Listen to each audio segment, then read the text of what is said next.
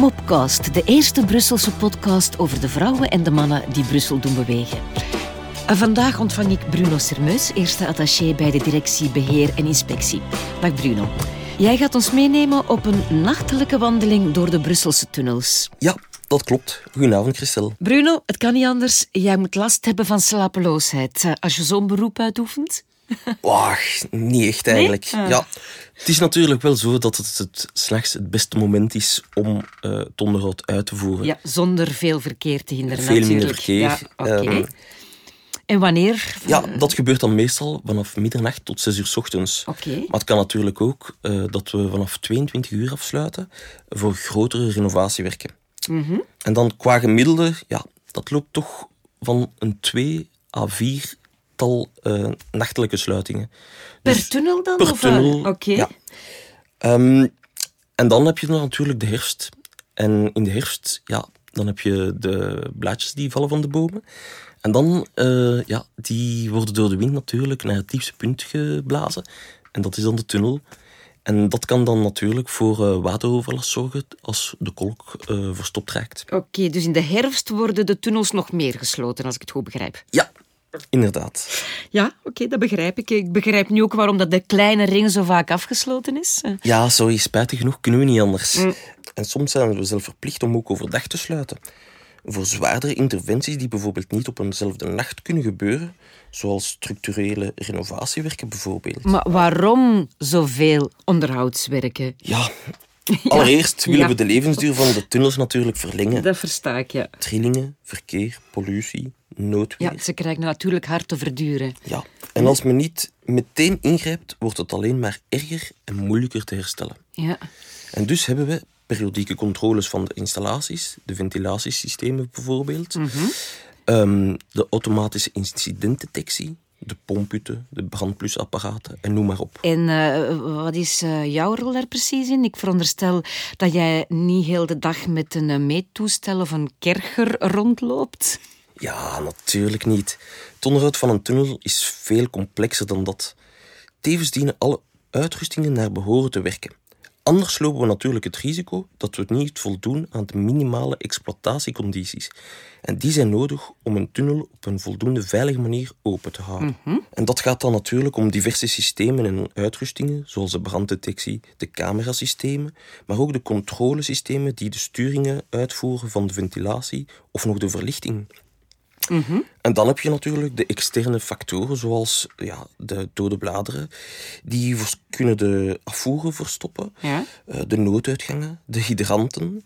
En in de winter moeten we soms ook ijsstalactieten verwijderen die zich vormen boven de toe- en uitritten van de tunnels. Ah, sorry dat ik even onderbreek, maar hydranten, dat heb ik niet helemaal mee. Wat is dat precies? Hydranten, dat zijn eigenlijk de kranen waar de brandweer hun brandslang kan op aansluiten om eventueel een brand eh, voldoende goed te kunnen blussen.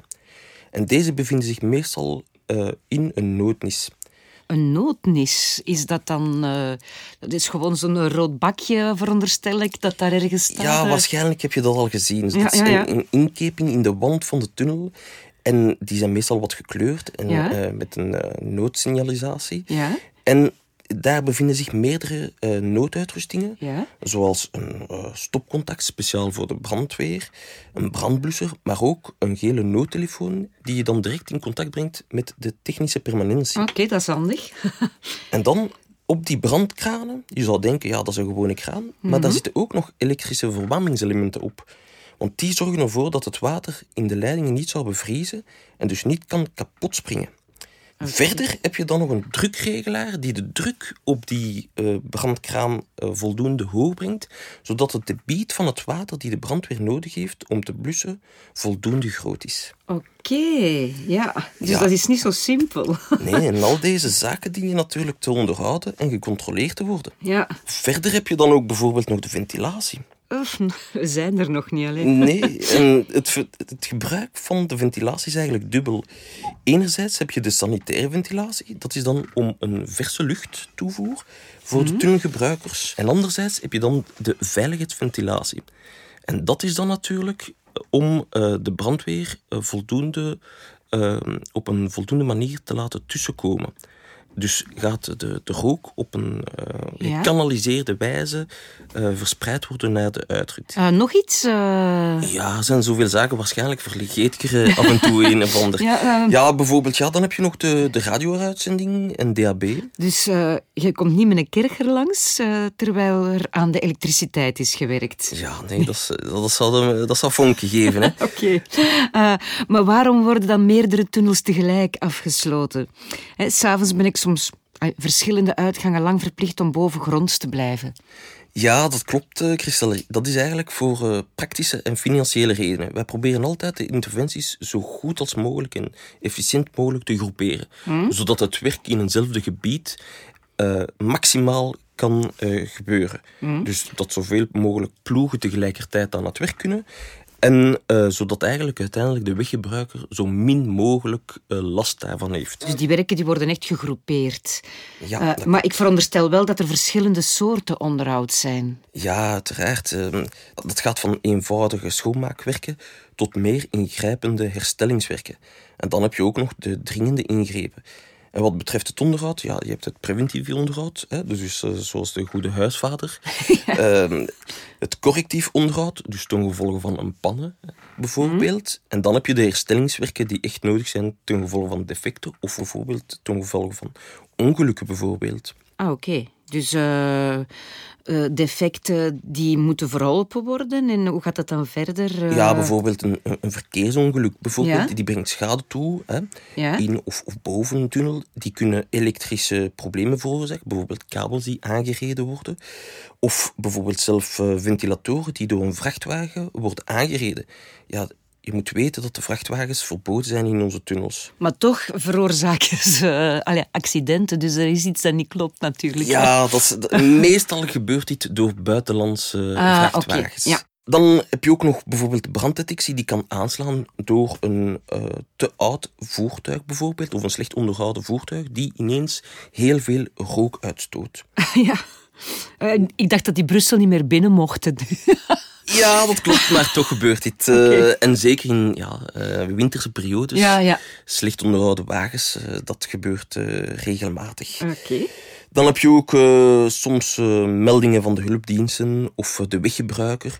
Maar toch, meestal is het de technische permanentie die meldt wanneer er iets defect is. En nog iets waar ik mee zit is, waarom krijgen de muren altijd zo'n lichte kleur?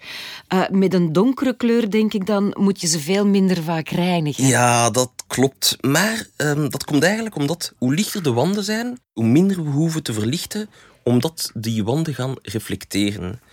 Ehm, een tunnelin, ja, je moet weten, een tunnelinrit heeft overdag veel meer licht nodig dan s'nachts. Je zou denken, we gaan s'nachts het licht aanzetten, maar in de Brusselse tunnels is het omgekeerd. Nee. Dus daar wordt eigenlijk... eh, Overdag meer licht gegeven dan, dan s'nachts. ja, dat klopt.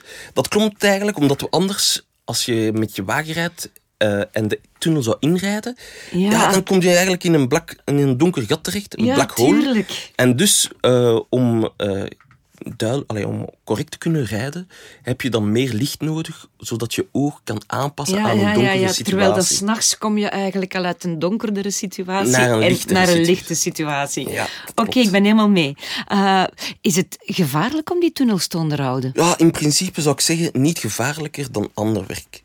Wel moet men extra opletten, omdat bijvoorbeeld hoofdzakelijk s'nachts nachts rijden de wagens sneller, dus minder verkeer, sneller, mensen die onder invloed rijden of, of der, en dergelijke. Mhm. Ja, ja. En dan gebeurt het natuurlijk wel eens dat er een ongeluk gebeurt, hè, een wagen die inrijdt op de, de signalisatie van de werf. Mhm. Ehm, maar wees gerust, Christel, dat gebeurt eh, eerder zeldzaam. Oké, ik ben helemaal gerustgesteld. Eh, wat is eigenlijk het verschil tussen onderhoud en renovatie? Ja, zoals eh, ik het al eerder zei, onderhoud, dat zijn meestal op bestaande uitrustingen die nog niet op einde levensduur zijn. En dus we gaan testen of dat alles nog naar behoren werkt. En telkens nagaan, ja, kunnen die nog meegaan? hè? En ehm, er Renovatie? gebeurt natuurlijk wel, Ah, op, ah, een, ja. op een moment is het natuurlijk wel niet meer mogelijk om iets te onderhouden. Hè? Ja. En dan ja, wordt dat ingeplant en dan noemen we dat dan renovatie, Renovatie, omdat we die uitrustingen volledig gaan vernieuwen. Mhm. En dat is dan eh, de renovatie. Dat is ja, ofwel alles in één keer, ofwel de uitrustingen. Ja, dat hangt een beetje af van uh, hoe dat dit ingepland was in de werken. Ja, ik veronderstel dat dat heel veel uh, geld mee gemoeid is. Ja, dat klopt. Ja. Over hoeveel euro's spreken we dan? dat is dan toch een 9,5 miljoen euro die we uitbesteden via onderhoudscontracten. Mm en dan natuurlijk ja, gespreid door de opvolging van zeven projectleiders en toch een 15 werfcontroleurs. Uh, dan nog het laatste, uh, voetgangers en fietstunnels. Dat is uh, ook jullie domein? Ja, dat klopt. Wij hebben ook enkele voetgangers en fietstunnels die wij beheren in het Brussels gewest. Um, maar ja, die taken qua onderhoud zijn natuurlijk light in die zin dat er veel minder uitrustingen uh, aanwezig zijn. Heel erg bedankt voor deze boeiende nachtelijke uitstap door de Brusselse tunnels. Heel graag gedaan, Christel, zou ik zeggen. Jij ook bedankt uh, voor dit interview. Ja, en uh, tot we elkaar s s'nachts tegenkomen in Brussel. Ja, wie weet. Wie weet. Dit was het onderhoud van de tunnels, de Mopcast. We hebben nog tal van andere Mopcasts in de aanbieding. Dus join the move en afspraak op onze volgende Mopcast.